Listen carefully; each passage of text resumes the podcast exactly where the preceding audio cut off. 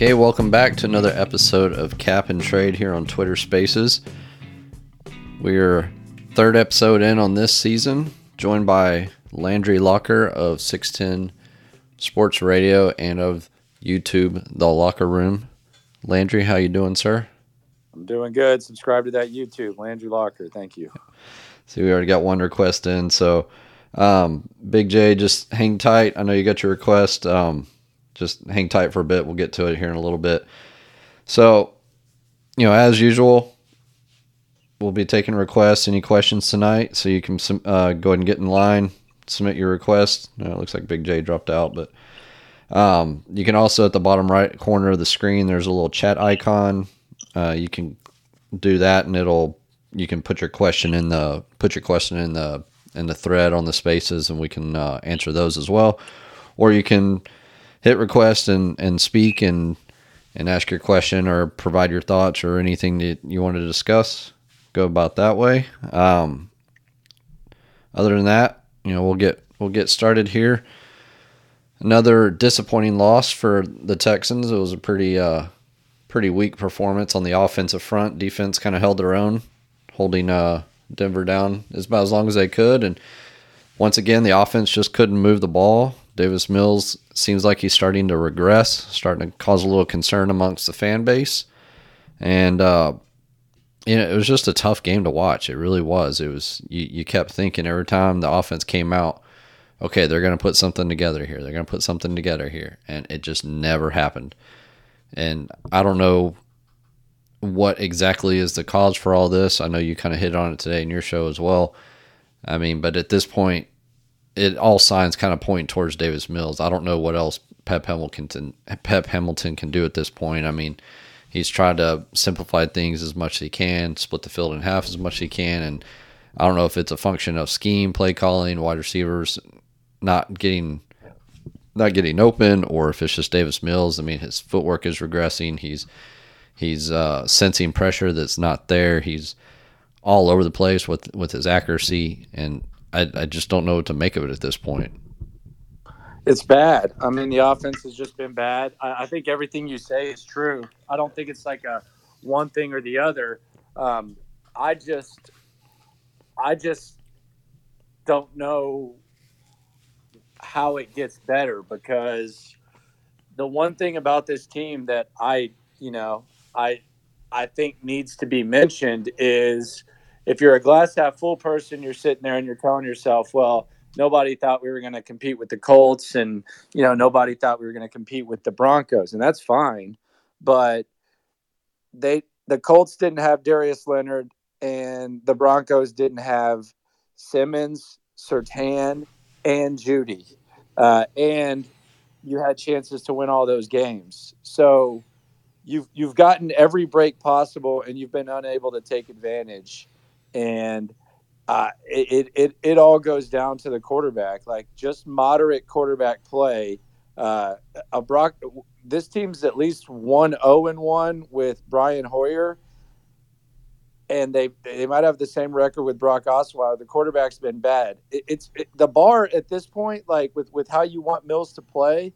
Um, it was oh he's playing good, but he's got to be great. Now it's he's playing really bad. He's got to be you know, just okay.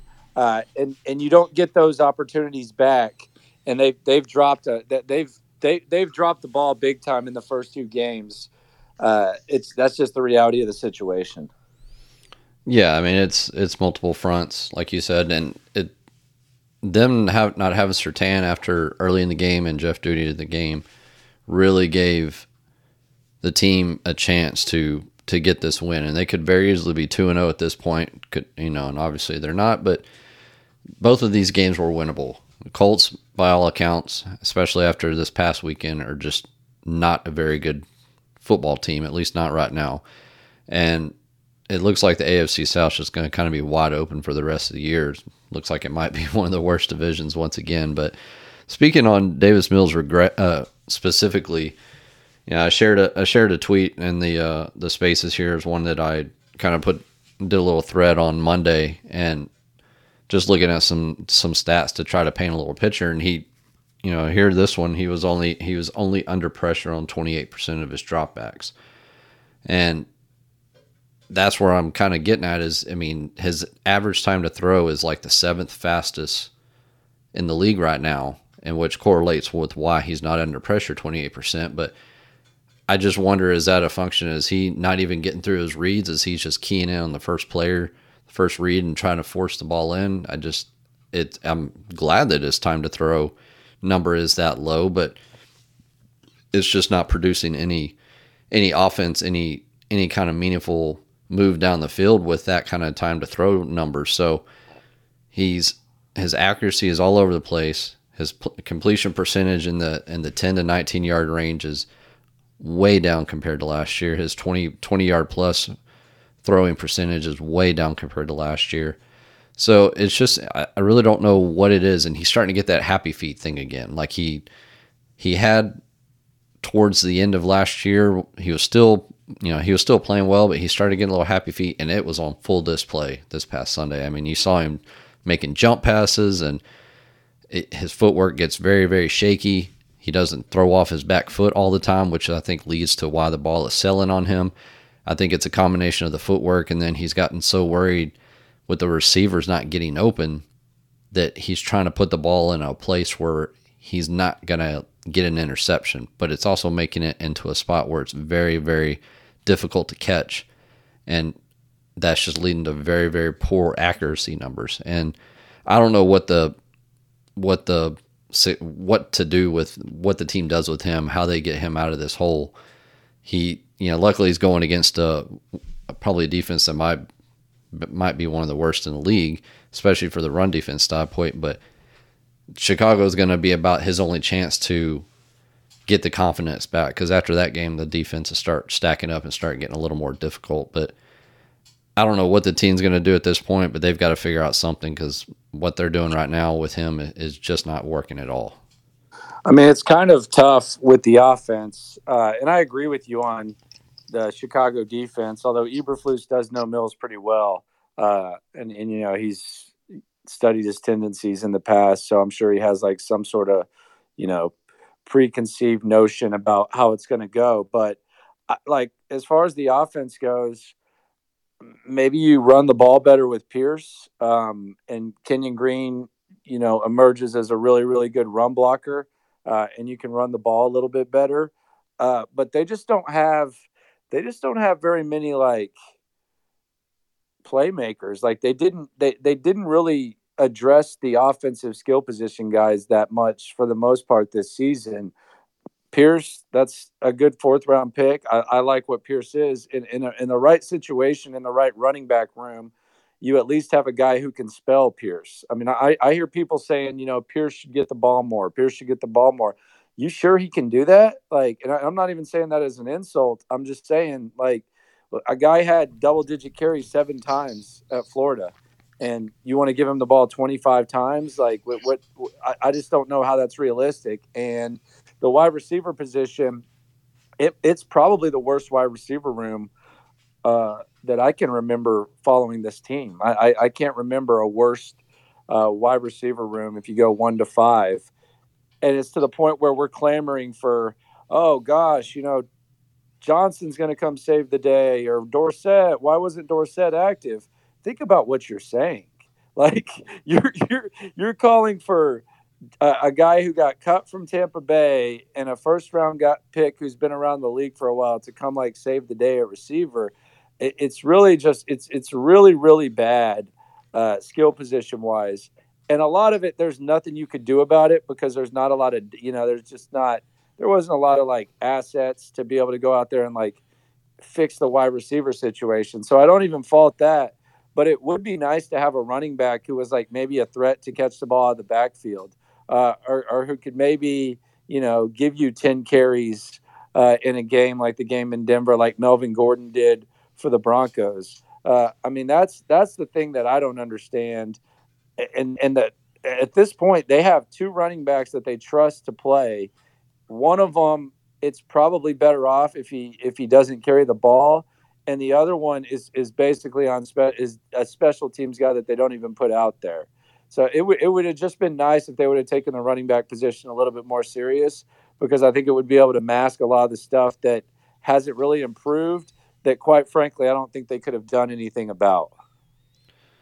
Yeah, I'm with you on that, and it's I, I get the whole like you were saying the whole notion of Pierce needs the ball more, but he's gonna need some breaks, and he's gonna need to come off the field time from time and time from here and there. And Rex Burke, like you said, is not the the one you want backfilling that position. So I don't know where what the issue is with putting Dare out there. I mean, he's I he's. I mean, he was he, the second he, best back in preseason. Yeah, that's what I was going to say. If, you know, and this team obviously Lovie loves that yards per carry number, and Dare had very good yards per carry number in preseason.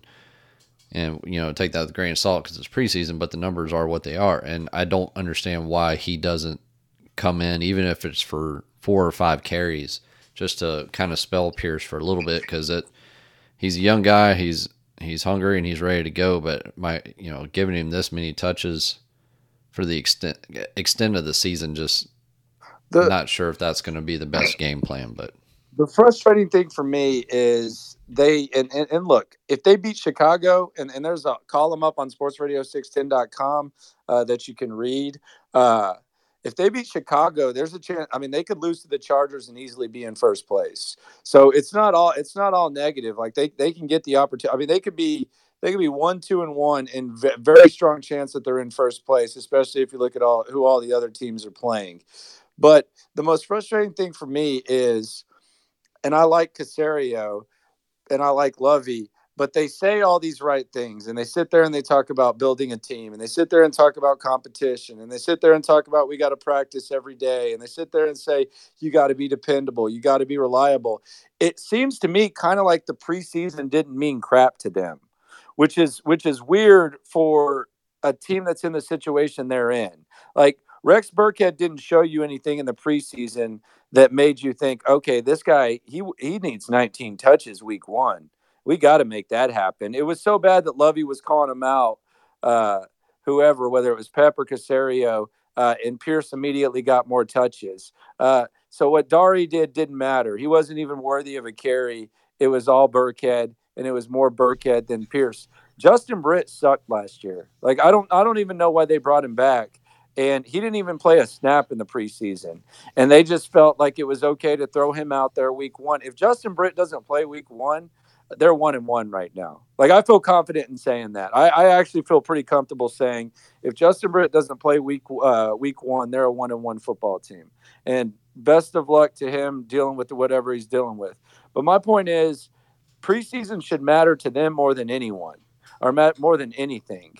And it just does. It doesn't seem to have meant very much to them. Like it, it's it, which is weird. They're they're acting almost like, you know, when it comes to Rex Burkhead and Justin Britt that it's you know freaking Jason Kelce and uh, Jonathan Taylor or something like that, and, and, you don't need to worry about it, and, and, it's all good, and and that's not the case, and that's what's frustrating to me. You can't put the ball in 33's chest once or twice. Uh, a couple times you got him out there running around on special teams. Like, give him a shot. I mean, the, there should no no one else carried the ball other than Dameon Pierce in Denver. That's a disgrace. And if and if you're in a position to where that's appropriate, then then that's on you for for not addressing something that easily could have been addressed. Yeah, I, and it still can be. That's the other thing. Like you can you can go you can go shopping on the streets right now and find a running back that can give you five carries. Yeah, I mean, if Dare is not the one you trust, then yeah, you you hit up the practice squads. You know, we don't have there's no protections this year, so it, you you can easily sign a player off the off the practice squad elsewhere and like I said, I know after the first week, everybody was clamoring because Pierce didn't get to touch the ball. This week, he touched the ball a ton, and we're kind of voicing concerns on that. So I don't want to seem contradictory, but they need to find a semblance of some balance in the running back carries, and that shouldn't really include Rex Burkhead. Is pretty much where I'm at on it. And that's the one thing, and that's the one thing that Caserio did in New England that I wish he did here. Yeah. Like they would find they would find ways to use other running backs that weren't like uh, elite assets. Like you would have a James White, you would have a Danny Woodhead, uh, BenJarvus Green Ellis when he was young. Uh, they drafted Michel in the first round, which I know is like a, a different example. Like they had all these running backs that they used different ways. I think sometimes they had four active and they were using every single one of them. And, and, and very, ever so often was the guy like someone that you use like an elite asset on. Like Sony Michel, they drafted in the first round. Damien uh, Harris. But yep. Damien Harris was the pick after the water polo tight end. Yep. Like they, they, I mean, they, they, they, they just, they just kept that revolving door of running backs, but, but for whatever reason, they're not doing it here. And it's something that is so simple to do. It is so easy. And they're not doing it. And the worst part about it is they're going up there and saying, we want to run the football. Bullshit excuse me, I, I, I stopped myself. You don't want to run the football. Like you don't. You, if, if, if you wanted to run the football, you wouldn't have just kept Rex Burkhead around here and made him by far and away your number two running back. So don't tell me you want to run the football. You don't want to run the football. You can say you want to, but it's not. It's like the guy who sits on his butt all day watching TV and goes around town telling people he wants to be an entrepreneur. No, you want to be a couch potato bum. Like you don't want to run the ball. So so so don't don't tell me that when you got 28 out there is by far your second best back. Hey, yeah, I'm right there with you. Yeah, and speaking of Justin Britt, so he got put on the uh, reserve non-football illness, which we, nobody other than the team knows what's really going on here. If it's just personal reasons and football reasons and mulling retirement, I'm kind of surprised that they were able to get away with using the the illness de- designation on this one unless there's something illness related involved. So, but he obviously, regardless, he's going to be out for four weeks. So the team's going to give him ample amount of time to make up his mind. But it seems like at this point, if you've missed this much practice and the team has put you on the NFI reserve, he's not coming back. It's it, he might be on NFI reserve for the rest of the year, as far as I'm concerned. So, you know, they promoted Jimmy Morrissey today. Scott Quessenberry is going to be your starting going forward. Is he a great center? No. Is he better than Justin Britt based on this past weekend? Yes. And you know, I'm, I'm fine with that. He's uh he's a low cost player and he's got plenty of veteran. He's been in the league for what four or five years now. Been on a few teams, but he held his own against Denver. Seemed to work well with uh, with and and uh, Kenyon Green. So I'm excited, you know, with that going forward. And but Justin Britt, uh, like you said, we wish him well. I hope he figures out what he wants and and can move on with his life, whichever direction he decides to go. I'll be kind of curious. Uh, he did have a full guaranteed salary this year, but even even with going on NFI, the team is not obligated to pay. Now, who did, who did they outbid on that? By the way, oh, I'm sure they got outbid by themselves. Yeah, like who who else was was just waiting to give Justin Britt four and a half million dollars fully guaranteed? Yeah, I don't. There was a, there was I mean, you're few... the cap guy. You're the cap guy that like you get mad if they spend an extra five dollars. Yeah, like is that not weird to you? it is between that one and like the Reeves Maben who got guaranteed money this year and next year. Some of the the veteran contracts were a little aggressive. It was almost kind of like, yeah, we'll give you the guarantee because you know we'll know you're you're going to be here all year, and then you got this type of situation pop up. So, but we'll see what happens. I I you know in the past the team has always been good about paying their players when on NFI. They, you know, David Quessenberry, they paid him all through his when he was out on cancer treatments. So we'll see if Houston continues to uh, pay Britt's salary. I, I suspect they will, but you know they are a little tight on the cap, so we'll see. Maybe they they might renegotiate his salary rate and say we'll just keep you on reserve for the rest of the year, and and here's what we'll pay you. So we'll see what happens with that, but I, would be shocked if he comes back. I don't see there's any way that he's coming back based on his actions. And plus, you can't miss what now two weeks of practice and then another four weeks and then just be like, okay, I'm good, I'm ready to go, and just reinsert him back into the lineup. He would have. He had more veteran days than anyone in camp. Right. Like, so if he did come back, just uh, just say as a, a hypothetical, if he did come back, he certainly wouldn't be starting. So he would just be a very expensive backup center sitting on the sideline. So, but it, it doesn't make any sense for him to come back at this point. So, you know, w- well wishes to him and hope hope the best and and uh, you know hope he figures his way out on uh, what he's dealing with. So, moving on from that, the man that would be right next to him, Kenyon Green, he had a good. I thought he had a pretty solid solid afternoon. Um, you know, PFF had a pretty weak grade on him. I think it was in the mid 50s, something like that.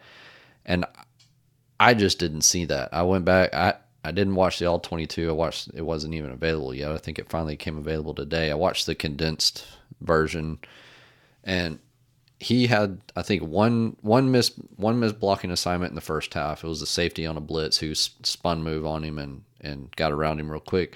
He had a little bit of a rough third quarter. He had three or four missed blocks, and then he had one tackle that shed him pretty easily to get to the running back. But for the most part, he did very well. He did very well. He did much better in pass protection this week than he has been previously. So that part was exciting to see.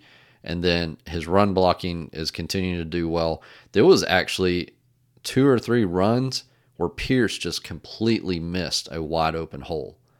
And I don't understand that. I don't. Hopefully, his vision gets a little bit better. There was one in like the second quarter. It was a kind of a draw play.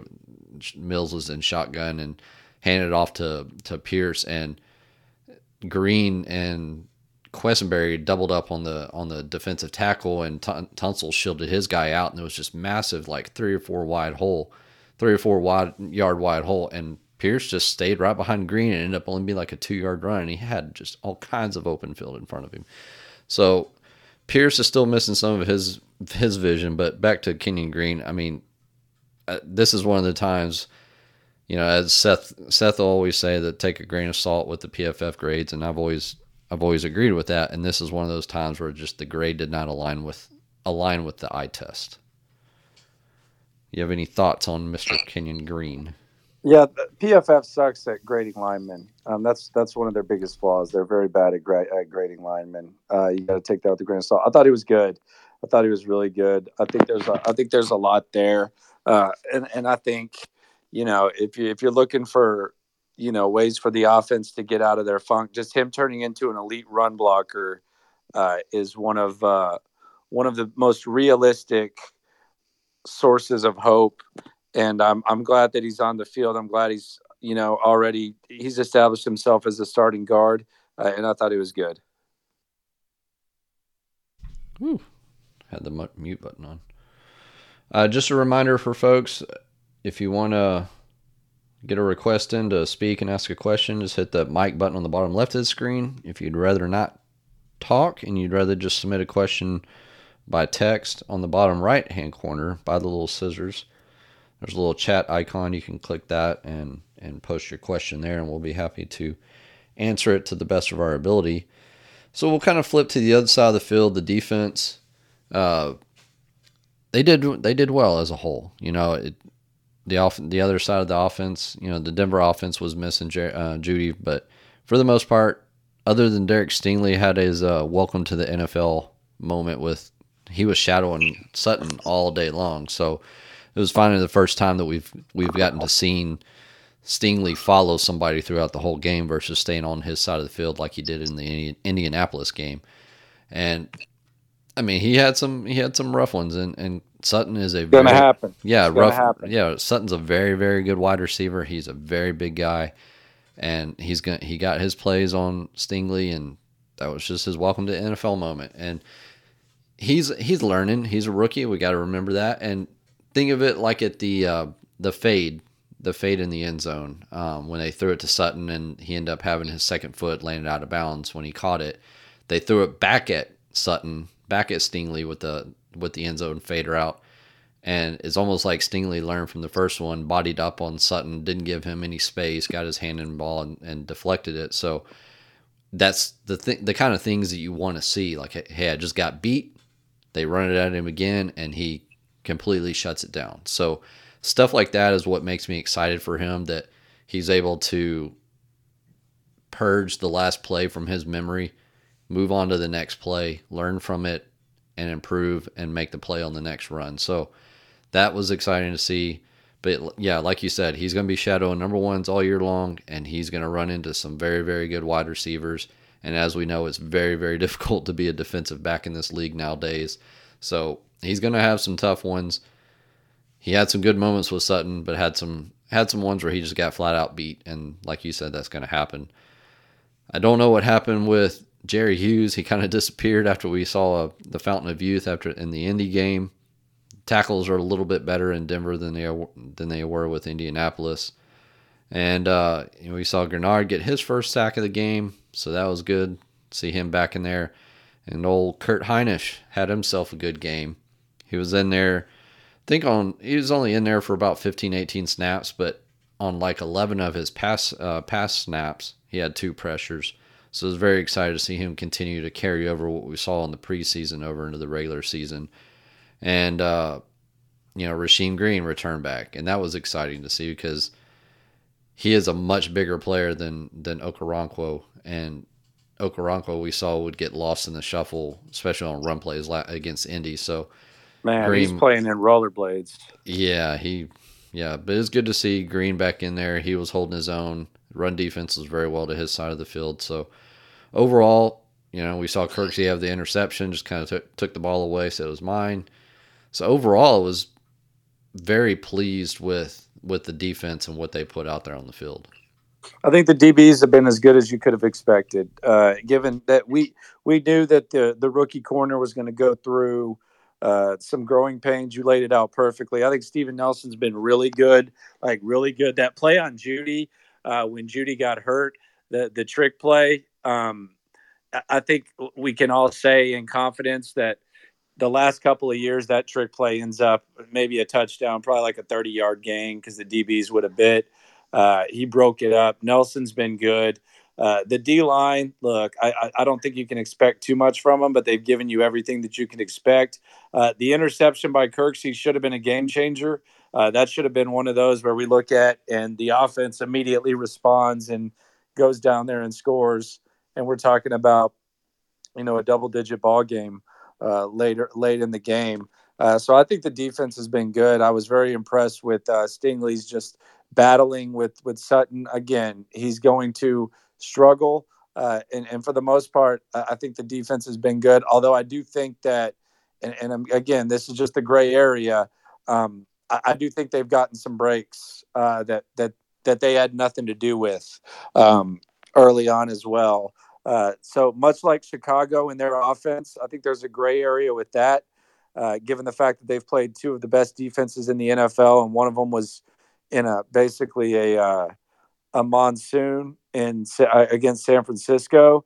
I think there's kind of like some gray areas with their offense. I think there's kind of some gray areas with the Texans defense in that you had the Colts receivers drop a couple of touchdowns. Uh, you had them run a wildcat with Nyheim Hines for whatever reason. Uh, and then you had Nathaniel Hackett being Nathaniel Hackett. Uh, at one point, they ran a, they, they, ran a damn speed option with Beck. Uh, I wouldn't have wanted that to happen at the University of Texas. Tom Herman wouldn't have done that. He never did that. Uh, so I, I, do think there's a gray area, but but I am pleased with what I've seen so far. Yeah, the gray. Yeah, they've gotten a little few breaks, like you mentioned, and the gray area is definitely going to be their run defense. Right now, they're probably the second worst run defense in the league, and uh, they're going against the the team who's worse than them this week. So we might see a lot of uh, a lot of rushing this week between both sides, considering that uh, the ru- the rushing defense on both sides of the field this coming Sunday going to be pretty bad. So maybe it'd be a good time to have Dameon Pierce in your uh, fantasy lineup this weekend. But overall, yeah, I mean they've gotten some breaks. Steven Nelson, I think, has has been an underrated free He's agent been really signing. Good. Um, it's been really good, especially at fifty percent of the cost of James Bradberry. And, and I know Bradberry is a very good cornerback as well, but I mean for for what they're getting out of Nelson and his uh, and his price tag is very very good signing. Well, Eric Murray doesn't see the field at all despite his contract, and uh, you know Roy Lopez doesn't seem to be having quite the same quite as good of a season starting off as he did last year. He's still doing very well. He's got three pressures already this year, but him and Maliek Collins are just having a little trouble holding their holding their uh, their spots on the defensive line when it comes to run defense. So that's the part, and that's why you're seeing Jonathan Owens have 18 million tackles. He leads the league, baby. Leads Yeah. the league. Yeah, don't know if that's always a, a good thing when your safety leads the league in tackles, but Hey, all I know is if Eric Murray were back there and the same thing were going on, he wouldn't lead the league in tackles. I feel safe in saying that. fair. That's that's good. Yeah, I, I can go. I can I can jive with that. And then, um, but other than that, I mean, I- it, makes you know, I think we all kind of were hoping that this defense would just at least be middle of the pack, good type of defense, and I think that's about where about where we're seeing. I don't I don't think there's Eh, you think that's going to happen? I mean, they're on that path right now. They're 16th in DVOA when it comes to overall defense. So There you go. I think I think it's a safe. I love when you I love when you go DVOA, man. You and Mike Meltser love that DVOA. Well, let's let's see what It's the best it's the best measurement. I agree. I'm just I just like it. PFF. If we just want to go by grading, Did you see Jacoby Brissett's a top 10 DVOA QB? no, I had not seen that. he's, he's like eighth in the league in DVOA. So if you look at defensive grading overall, PFF has Houston at 28th. So hmm, I like the DVOA better. There you go. uh, but yeah, I mean, it, I think it if they can continue on the path that they're going on and just maintain that, and get some help. I mean, that's really it. Get some help. yeah, the the back end of the defense still 100. You know, other than Stingley giving us all a little scare and coming out for three plays, the back end of the defense once again is uh 100% snapping it out there. So You got Mills has to have a feel. I think it all goes back to Mills too, where uh, against Indianapolis, uh, when they did stop him on the goal line on that Hines Wildcat mhm. uh, after the Pierce touchdown, it, it did seem like Mills kind of felt that you know the momentum was kind of coming on their side, and instead of being down 10-0, they were down 3-0, and that was where he really started to look good for three quarters. Uh, and he's going to have to have that type of feel like when Kirksey gets that interception, that would have been a nice time for Mills to, you know, just go out there and cook. Uh, and that that's that's really where they just got to they, they've got to take advantage of the opportunities because they're they're gonna. You watch Buffalo play, and Buffalo can have like three WTF plays and still win by twenty. The Texans don't have that luxury. You got to take advantage of everything. Uh, you can't. You, you don't have the margin for error and you got to have some sort of feel. And it, goes back to the offense. The defense is going to need a little bit of help. Yeah, and they points off turnovers, considering the the how important turnovers is to this defense, and year to year turnover ability is is very very unstable. So I don't think anybody was expecting the Texans to continue on with the turnover ratio that they had last year, but I mean they're they're still getting it done this year. But like you said, the offense has got to turn those into points. You cannot nothing and the stat nerds just hate momentum, but nothing kills momentum than getting a turnover, having good field position, and then going three and out right behind it. That is just a Stat, nerds, stat nerds need to need to go play with their pocket protector or something like that if they don't understand momentum in a football game. Like, well, come on, you just can't measure it. I think. Nah, you you watch it, you can tell. Like Yeah. when. When, when, it, when you get when you get a goal line stand, that's momentum. When, when there's a big punt return, that's momentum. When you have a huge turnover, that's momentum. It's it's a whole swing. It's a thing in football. These stat nerds need to get out of the damn basement and go go watch a damn football game every once in a while. And I know I might be talking to you, Cap, and I'm talking to you too. Yeah, yeah, you are a little bit, but I, I get out and watch the games. You see me there. No, I know. I know. Golly, Sunday's a must-win, right? I mean, it has to be. Yeah, it's it's it's the def. I mean, it's it's uh, again. Let, let me just lay this out Okay. because because it's on sportsradio610.com and tell me what on that what on that I'm about to list is unrealistic. Uh, Texans beat the Bears, so let's give them a dub. It's a three point line. Let's give them a dub. There you go. So you're now you're you're one one and one. The Titans are hosting the Raiders. They don't have Taylor Lewan. The Raiders are kind of ticked, and the Raiders, I think, are a three point favorite or a three and a half point favorite. Is it far fetched to say that the Raiders can beat the Titans? Oh, right. And that's I wouldn't even say that's far fetched. I think it's a very yeah. real opportunity. Yeah. And the team is not getting anything out of Derrick Henry right now, and Tannehill looks lost. I mean, yeah. Malik Willis yeah. came in this last time around, so. And they have no, they have no AJ Brown. Um, they lost Harold Landry, so Las Vegas beats them. Kansas City's going to Indianapolis. Does it look like Indianapolis can beat Kansas City to you? Negative. Yeah, I mean, and, and it, could happen, but it but it doesn't look that way. Uh, the Jags are going to the Chargers. Uh, that they're they're a seven point dog. I, I do think that the the Jags are good. Uh, Herbert's banged up. We'll see how that you know. Sometimes those you know day to day rib injuries they kind of they kind of linger and it becomes kind of a problem and you see him holding his rib for a while but we'll just go ahead and give the chargers that one so that would put the titans at 0 and 3 the colts at 1 uh at 0 2 and 1 and that would put the jags at 1 and 2 and that would put the texans ahead of all of them in the standings at 1 1 and 1 the next week the colts play the titans who knows what happens there worst case scenario assuming that the Texans lose to the Chargers, and we'll go ahead and chalk that down in week four as a loss. Worst case scenario, the Colts are tied with you at one, two, and one. Best case scenario, the Colts lose, they fall to 0, 3, and 1, and then the Titans go to 1 and 3. Jags uh, that week are in Philadelphia.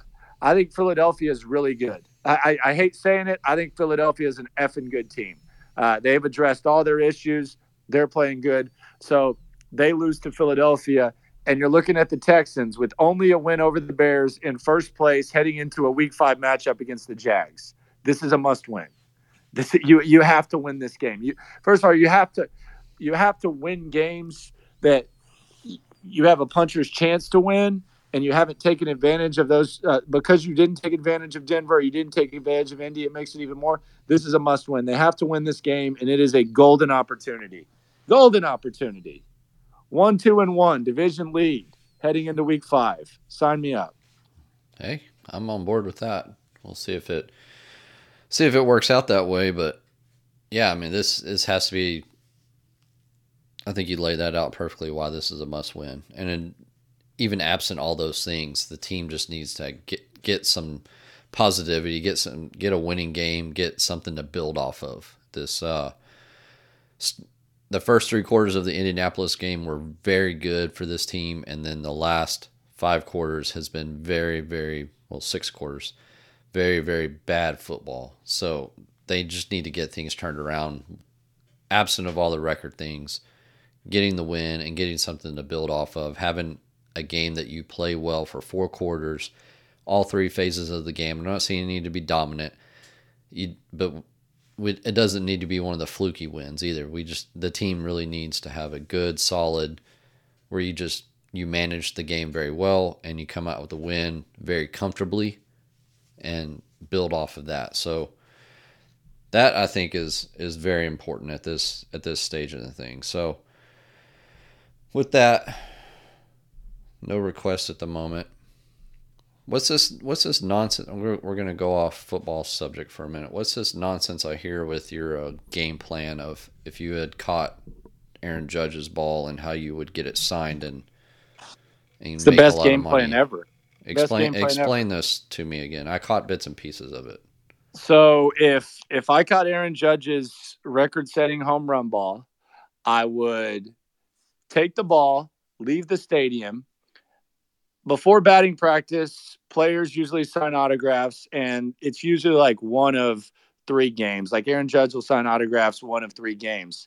I would get, I would, I would hire a kid for two thousand dollars to go get the ball signed by Aaron Judge unknowingly because it is marked and it's authenticated, but he doesn't know that. He's just going to be signing baseballs, and I would have Aaron Judge sign the baseball unknowingly, and then I would auction it off. How how is it authenticated already? If you've gotten it, they mark it. They mark it. They mark the balls like by timestamp and all that. If you ever go to a baseball game and you sit behind, uh, yeah, I've seen Mike, Mike Acosta doing it, but I thought, yeah, but that's balls that are taken out of the game that are that are marked, right? No, when they're when they're chasing history, they mark them before. Oh, okay. I didn't realize that. Yeah, so there's so, so they can authenticate it. So Oh, okay. there's like a yeah, so there's That like a sense. number, and they know what number's going out. So it's not it, it would be the re- it's the real deal, and then I would just get it signed unknowingly, and then I'm auctioning it off. That is a slime ball move. I love it. Yeah, and that's where that slime ball moves worth about seven figures if it's the last one that he hits in the season. Man, S- 61 or 62 is going to be worth close to a million. uh, the one that's worth the most is the final one he hits of the season. Um, okay, regardless. yeah. Okay, so even if he gets estimate. to 64 or 65, it's the last one that's going to be the biggest one. Yeah, the last one because that'll be the mark. That'll be the new uh, 60, 61, and now it'll be that. So yeah. All right, Taylor has a question. We'll send him some speaking rights.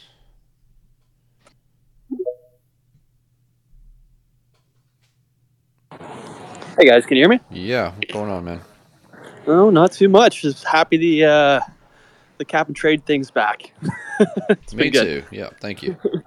Um, so so far, first three picks have looked pretty good contributors. Nick's done a great job drafting, but what do you th- like? He hasn't done such a great job with free agency, uh, besides the Steven Nelson thing. So, what do you think he needs to get better at with with you know bringing in some free agents? And is it possibly because Houston's just at this point a bottom feeder team, or do you think if say they you know have a seven, eight, and one record at the end of the year or something like that, they can start attracting a little bit more, uh, a little bit more talent to the uh, to the team. Yeah, I think on free agency, he's had his misses. We've seen that. Um, and at, at the end of the day, free agency is a major crapshoot. You're paying market value, in some cases over market value, for a player that was not wanted back by their previous team. So it's, I think I, I did a, a newsletter on this, I think back in February or March. Uh, it's Cap and Trade newsletter. If you're not subscribed, go ahead on cap uh, capandtrade.substack.com. I'll uh, I don't do them on any scheduled interval. It's just whenever I get a, a good topic in my head, I'll write up a newsletter. And so I did a kind of just a quick glance at free agent return value based on on OTC's uh, measurement numbers. So we have a valuation tool that is built off of I think PFF grading, snap counts, a couple other metrics that puts a dollar figure value on a player for their performance. So, you know, I took what teams were spending on free agents and looked at the return value. I think I just did one year. I know that's a very, very small sample size, but I think if I recall, I think four, maybe three or four teams ended up with positive return total on free agent spending when looking at the valuation. Every other team was in the negatives. So free agency is a total crapshoot, and I'm not trying to give a pass to, to Nick on his free agent signings, but it's very difficult to to get equitable value. It's not very often you're going to find a Johnathan Joseph type free agent signing that does well and does well for a long time. Most majority of free agents are in one year and out the next. But Steven Nelson has been a good good signing thus far. We'll see if it continues that way, but there's there's definitely the notion of a Texans tax out there, I think, amongst the players, at least until the team starts putting together a little more, a little better season, starts having a better foundation. I think it's just very difficult to attract free agents in that kind of climate when you're coming off three and four or you know four win seasons. You got the the quarterback issue that the team was going through. So I think when you put together all those factors, it was the turnover at the head coach position, all the SI articles about different people in the organization. So I think all of those things put together made it quite difficult to attract some free agents. And not every, I mean, some of them came in just because that's what the money was. And that's probably why Nick had to overpay a little bit on some free agents. So hopefully, with having more more young players on the roster, more draft picks, and maybe a better foundation to build off of, then maybe that'll attract a little bit different different type of free agent player for Nick. And he's always he- past two years he's spent a ton of money on the middle of the roster. a lot of guaranteed money on the middle of the roster. This is a very flat cap structure team wise. It's not very it's not top heavy like you see across the league where you've got four, five, six players that account for sixty percent of your salary cap. This one is completely different, where it's very middle of the class heavy. So I don't know once the team let's just say hypothetically they draft another quarterback in the first round and that's the quarterback that they're going to try to build around and he's a very low cost player. If that's going to give Caserio the ability to spend a little more money in free agency on two or three players versus the signing of 25 free agents at lower price it's just gonna we'll have to see what his mentality is for it next year but i think all those factors put together just makes it it made it difficult to get some of the free agents probably that they really wanted to to bring in. I mean, they really wanted to bring in James Bradberry There was some cost issues, and I'm not entirely sure he even wanted to come here at that point. So, luckily, they ended up with Steven Nelson as their as their backup plan, and that's working out great. But I think that speaks to the to the to the tax of coming to the Texans at this point in time. Hopefully, that'll change in the coming years they don't have any bread right now, you know. And I mean, the last year it was bringing in a lot of vets. There was a youth movement this year, so I, think it's a year-to-year plan. I don't think it's anything philosophical. When they have money to uh, use, I think they're going to use it a lot more wisely. So I wouldn't really, I wouldn't really think much of it. I, my my bigger concern uh, at this point, more so than free agency, just because the assets have been limited, is you know, bringing back guys after you see them play.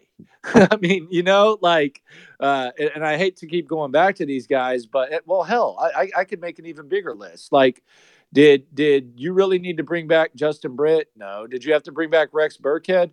Uh, no. Did you need to bring back uh, Chris Conley? Uh, no. Like, that's that's my bigger problem. Is I'm hoping that that's something that they stop doing it. Maybe they just want those guys here for the for the moment being.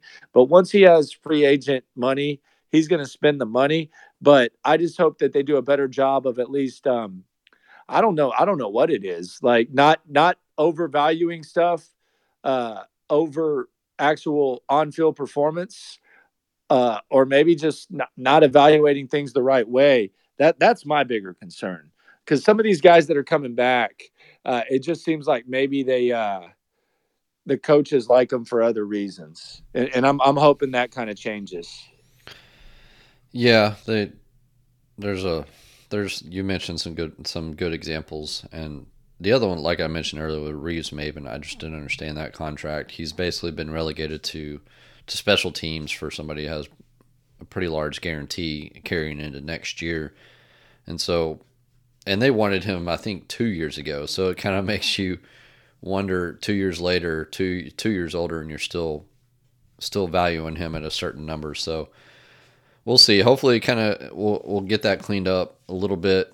I think, like I mentioned, free agency is just difficult to begin with. So you know, if you if you're interested in that, go back to to the newsletter and uh, take a look at it and see if that's uh, see if that's helps break it down of why I consider free agency such a crapshoot, and I don't think really teams should be diving into it that hard. But when you've got to fill out this type of roster this much, you're going to have to sign some free agents. So hopefully, I think this will continue on next year. Probably just not as much of a quantity number. Hopefully, that's the case.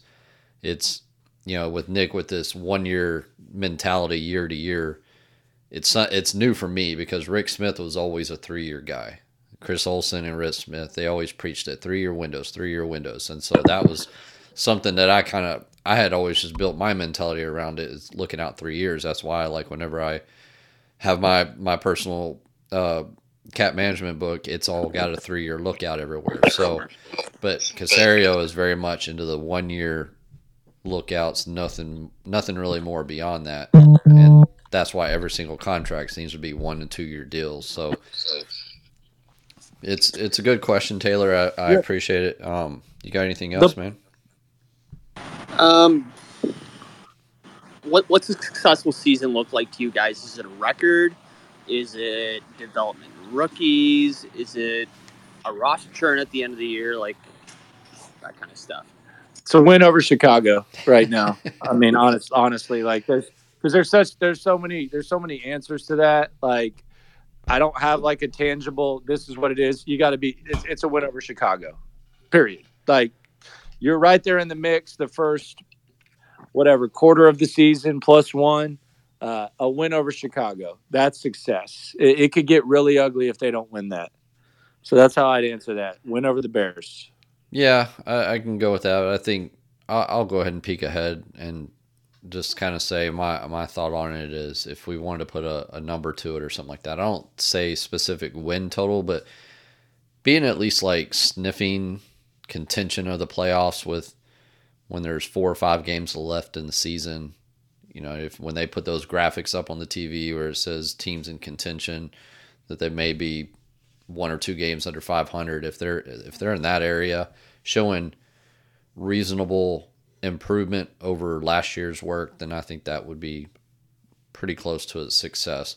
I just I'm more interested in see what the what the organization thinks of Lovie Smith in the long term. You know, if he's it it's starting to I don't know. It Landry, you may be able to pick on this a little bit more. I don't I don't know that his he really has an act, but it almost I don't know if it's wearing thin on some of the some of the fan base or some of the media, but it's just uh, I don't know. He's starting to get a little more, little more touchy with pressers and things like that. And I mean, I Lovie seems like a great guy, great coach, but I just wonder what the organization's going to think of him long term after this year. Say they come out of the season with six or seven wins. It's if they come out with six or seven wins, I assume he'd be back the following year. But just long term outlook on him as a coach and and his ability to, to adjust to a modern football game.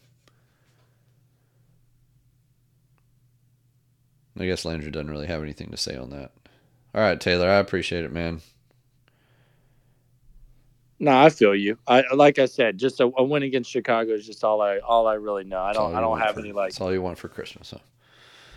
I mean, I, that's all I want for my sanity. I mean, like, I mean, if, if you stole one of the first, you know, couple, we wouldn't be having this conversation. But yeah, you, you got to beat Chicago. Have to.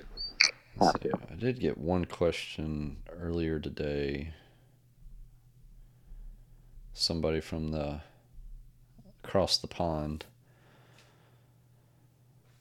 Let me read this real quick.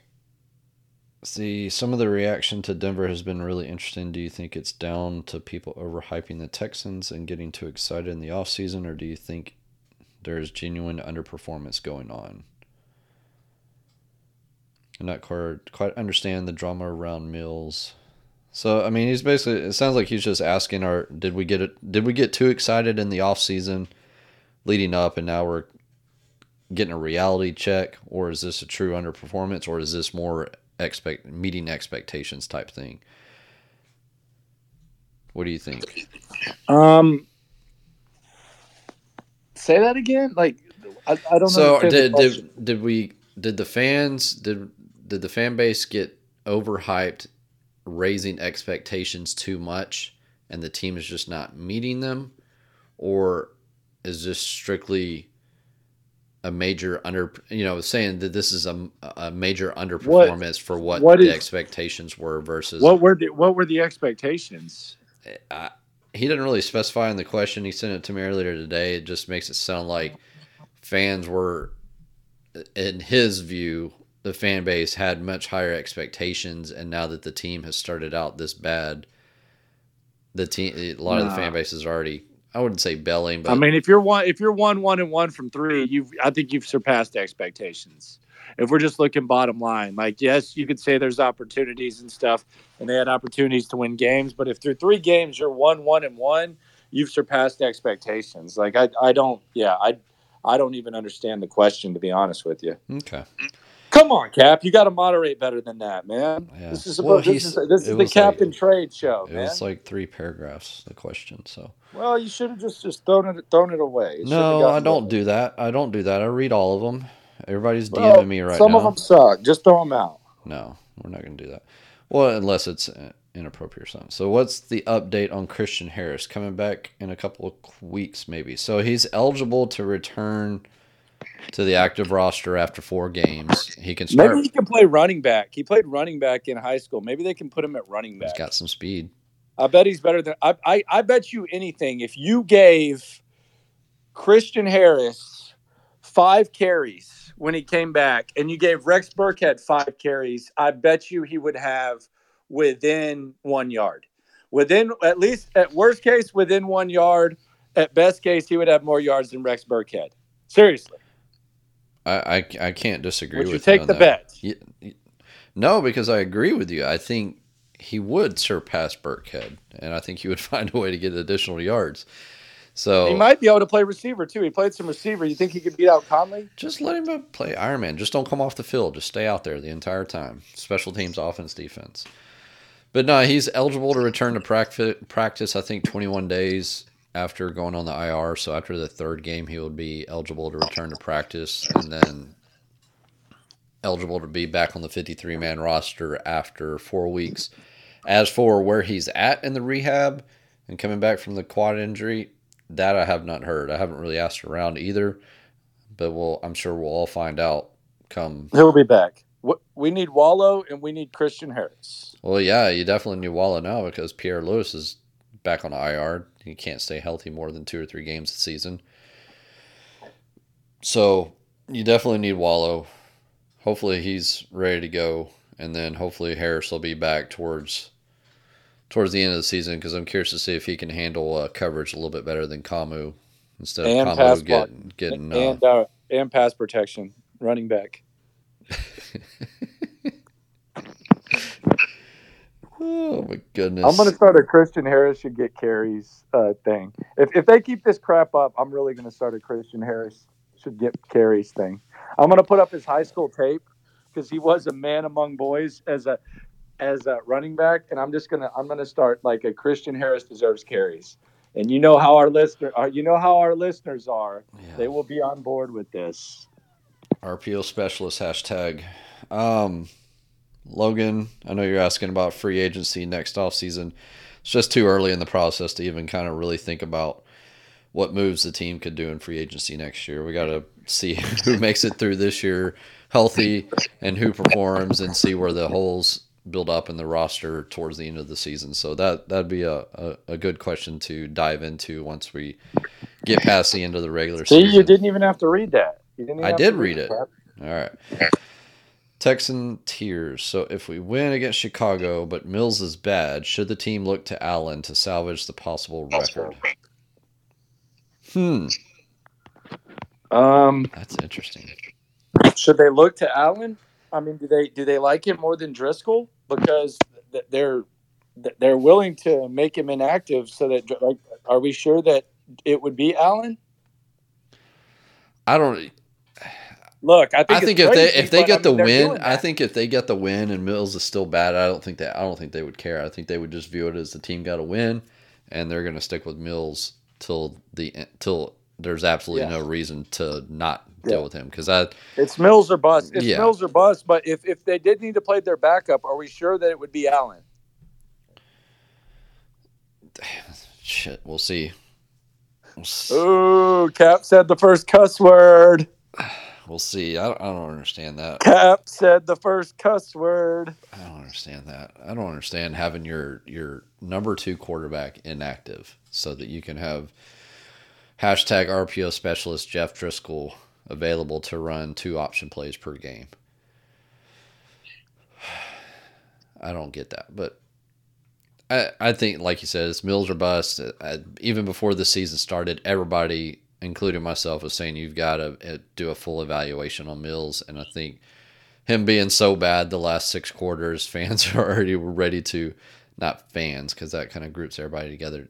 A segment of the fan base is ready to, to get rid of Mills. I'm not. Just continue the value, eh, the evaluation, and and see where it leads you later in the year. Let's see. Is there any other questions? No. All right. So, oh wait, we got a request here, Richard. All right. Sending speaking rights to Richard. Go ahead and take yourself off mute, Richard. Uh, hey, what's going on, guys? Hey. Uh, so uh, my question was going to be about Lovie Smith. Um, I know we're only like two games in, but I wanted to get you guys' opinion on his ability to wear the two caps as a head coach and our defensive coordinator, uh, especially like compared to like Bill O'Brien or even you know that's a bad example of course but um, as opposed to like some of these other offensive minded coaches out there in the league that are wearing two hats as well.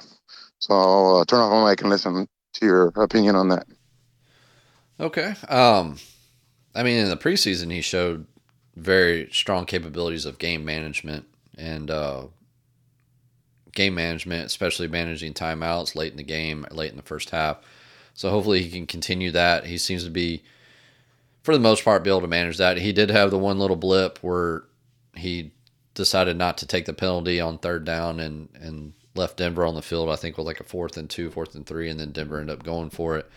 I don't know if I would have taken the taken the holding penalty myself, but of course that's a little hindsight. But he hasn't shown that he can't do it so far. So we'll we'll just have to kind of evaluate that as the season goes on if he can if he can manage that, manage the game versus and manage playing his defense. So I don't know, Landry, you have any thoughts on that? I mean, I think he's done good with it so far. I'm not worried about the too many hats thing. Quite honestly, the only time the too many hats is a problem is when the guy sucks at what he does. Like th- nobody's complaining about Sean McVay uh, wearing two hats or Andy Reid wearing two hats or you know the list could go on and on. It, it's the only time that that's a problem is when you suck. Like it, it's a problem for uh, Jason Garrett with the Dallas Cowboys. It's a problem for Bill O'Brien uh, with the Texans. It's a problem for Tom Herman at the University of Texas. Like it's a problem when you suck at calling plays. That's the only time it's a problem. Lovie's done a good job of calling defense, so no, I don't think it's a problem at all. Yeah, I appreciate the question, Richard. Thanks for listening. And then uh, I just sent speaking rights out to uh, Mana. Hey, Hey. um, thanks for having me on. Yeah. Uh, I just wanted to say about your um about your comment on Driskel. I think I think the Texans are are using him kind of like how they used Joe Webb a few years ago, having a kind of a gadget quarterback running these gadget plays. yeah, but Joe Webb could play special teams and wide receiver. did you did you not know Driskel's a part part time tight end and does play special teams? I heard something about that. Yeah. um, my my question was, uh, do you think if the Texans continue to lose, they start to off maybe try to offload some guys, maybe like Tunsil? Um, I know there's not much cap space that you would get by trading him, but then that might add additional value to maybe a you know a team that doesn't have much cap space for them to make an in season trade to you know maybe bolster up their O line or something. But I'll hang up and listen. All right, I think I think that it. would have to be there'd have to be an injury for that to happen, like an emergency where you know someone loses their tackle and then they want Tunsil. I, I don't I don't think I don't know how many teams want Tunsil at this point. Uh, just you know, because if they wanted him, they probably would have got him earlier. I think there would have to be like some sort of significant injury uh, on a contending team, and then that's that's where I could see Tunsil or someone else traded. I don't even know who else would have. Yeah, that's what value. I'm saying. I don't really see anybody else veteran wise on this roster. unless unless they unless they get to a point where like let's say they start out 0 and 6 or whatever and they decide to do a Mark Ingram favor for like Jerry Hughes or someone like that. I don't know. Yeah, but yeah, that yeah, that's about all I could see. Uh, there's really, unfortunately, there's really no other veterans on this team that would be worth anything more than a sixth or seventh at most beyond Tunsil and, and Cooks. And I don't think their team, I don't think they're going to be willing to trade Tunsil even if they'd have to just get a, a ridiculous offer from like like Landry said that somebody's in dire straits and loses their left tackle and they're in the playoff hunt, Super Bowl contender type thing. But I'm not entirely sure they would even entertain a trade unless it was just some ridiculous offer that they couldn't turn down. So I think it's going to be more a decision of how they handle the Tunsil situation in the offseason because they, they can't go into next year with him having a salary cap of $35 million salary cap charge because they keep shoving all that money into the last year. So next year they're either going to have to extend him or trade him, one of the two. So we'll see what happens with that. Um, I think that's about all the questions. Oh, there's another one. Why is Wallow not playing still hurt? Why it not playing still hurt? That's a weird weird way to word that question. HT. I'm not really not really sure I understand that one. So we'll see what happens with Wallow. Hopefully he's back this week. Uh, I didn't really I didn't see his name. Was his name on the injury report today, Landry? Did you happen to notice? Wallow, uh, I didn't notice. I noticed Davis Mills on there. Maybe Wallow's just healthy because yeah, he's not on the injury was- report at all.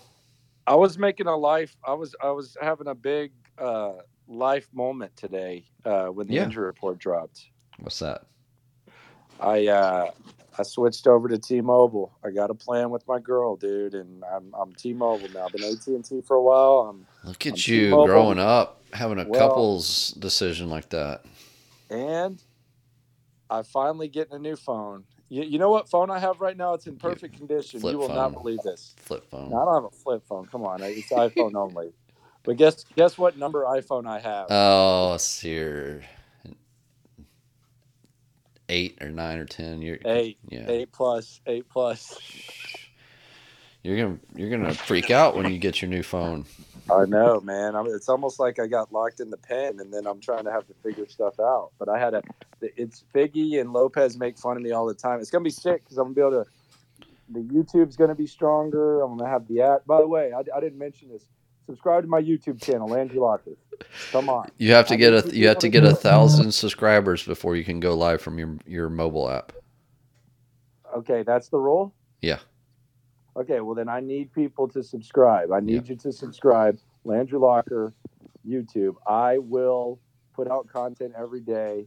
I interact on there. It's fun. We're gonna do a post game show every Sunday. I need you to subscribe. Landry Locker on you. Yeah, I saw you and point in it. Got a hit Stutz and and Mike on the post game show last weekend. yeah, Mike good. looked like that. Mike looked like he was in damn witness protection with Yeah. how dark it was. Well, him and Stutz both. Stutz was working in the dark. Yes, that's because Stutz likes to uh, freaky weirdo. Well, congratulations on getting coming up to the new ages into the to the new decade of getting you a new phone. So Big, dude. Yeah, you're you're gonna get all crazy. I think I'm probably gonna get a new phone later this year. I have an 11 11 Pro, so we'll. I've been three years on mine. And I can't say I'm the six year run like you, but you know. But no, I think that's uh, I think that about covers it for me. Did you have any other areas of discussion? Yeah, I, I think this is going to be an interesting game. I think that the Bears' offense uh, is not as bad as we think it is, uh, and and I think they're going to be they're going to be very very intrigued by seeing a Texans defense and not having to go against San Fran and Green Bay's D. Uh, although I do wonder if they're going to do what they can do best, which is run the ball, uh, because they seem to be at least talking about trying to get Mooney uh, more touches. But you know, we'll uh, we'll see. But I think it's going to be a good game. Uh, I think the Texans have a chance uh, for sure, and I think it's a must-win. Who's their number one wide receiver over there? Mooney, Mooney, although Mooney. Mooney, although Mooney only has like one or two catches. So they got Byron Pringle, David Montgomery. Oh, he's a wide receiver. Equanimeous St. Brown's got the most targets. He was an Yep. undrafted guy. Played for Dante Pettis. Oosh. I thought we had a bad wide receiver room. This is much worse. Yeah, Darnell Mooney, five targets, two receptions for four yards. Yeah, it's not great. That is not great. So yeah, we'll see if they end up shadowing him with uh, Stingley or if uh, Stingley and Nelson just hang out on their side of the field until somebody on Chicago's wide receiver crew asserts their dominance, and then maybe Stingley will start following them around. So you know, but David Montgomery is a very good running back. That's going to be their. They're they're kind of the same thing. I think they're going to try to establish the run game. So we'll see. I think I think both being both the run bad bad run defense on both sides of the ball is going to play a factor in this. So I don't I haven't even looked at the weather to see what it was going to what it's going to It's gonna be like. nice. It's gonna be nice. It's going to be nice in Chicago. That's good. Yep. Okay. Nice. Alrighty. Well, I think that'll be about it. All right, Cap. I'll let you go to bed, dude. I'm good, actually, man. I'm good. All right. I, yeah, I'm good. Um, no, I, I appreciate everybody listening in. Thanks for for joining us, taking some time out of your evening to to listen to uh, Landry and myself. Chop this up a little bit. We'll get this redistributed out as a podcast, hopefully by tomorrow night, tomorrow evening, to all your favorite listening platforms. Don't don't forget can uh, subscribe to Landry's YouTube channel at the Yep, lo- the locker room, and uh, you can uh, sub to my newsletter on Cap and Trade on Yes, Substack if you want to do some reading instead of video work. And uh, with that, I think we'll call it a night and shut it down. And I appreciate everybody and have a good night. Thank you, Landry. All right, man. Have a good one.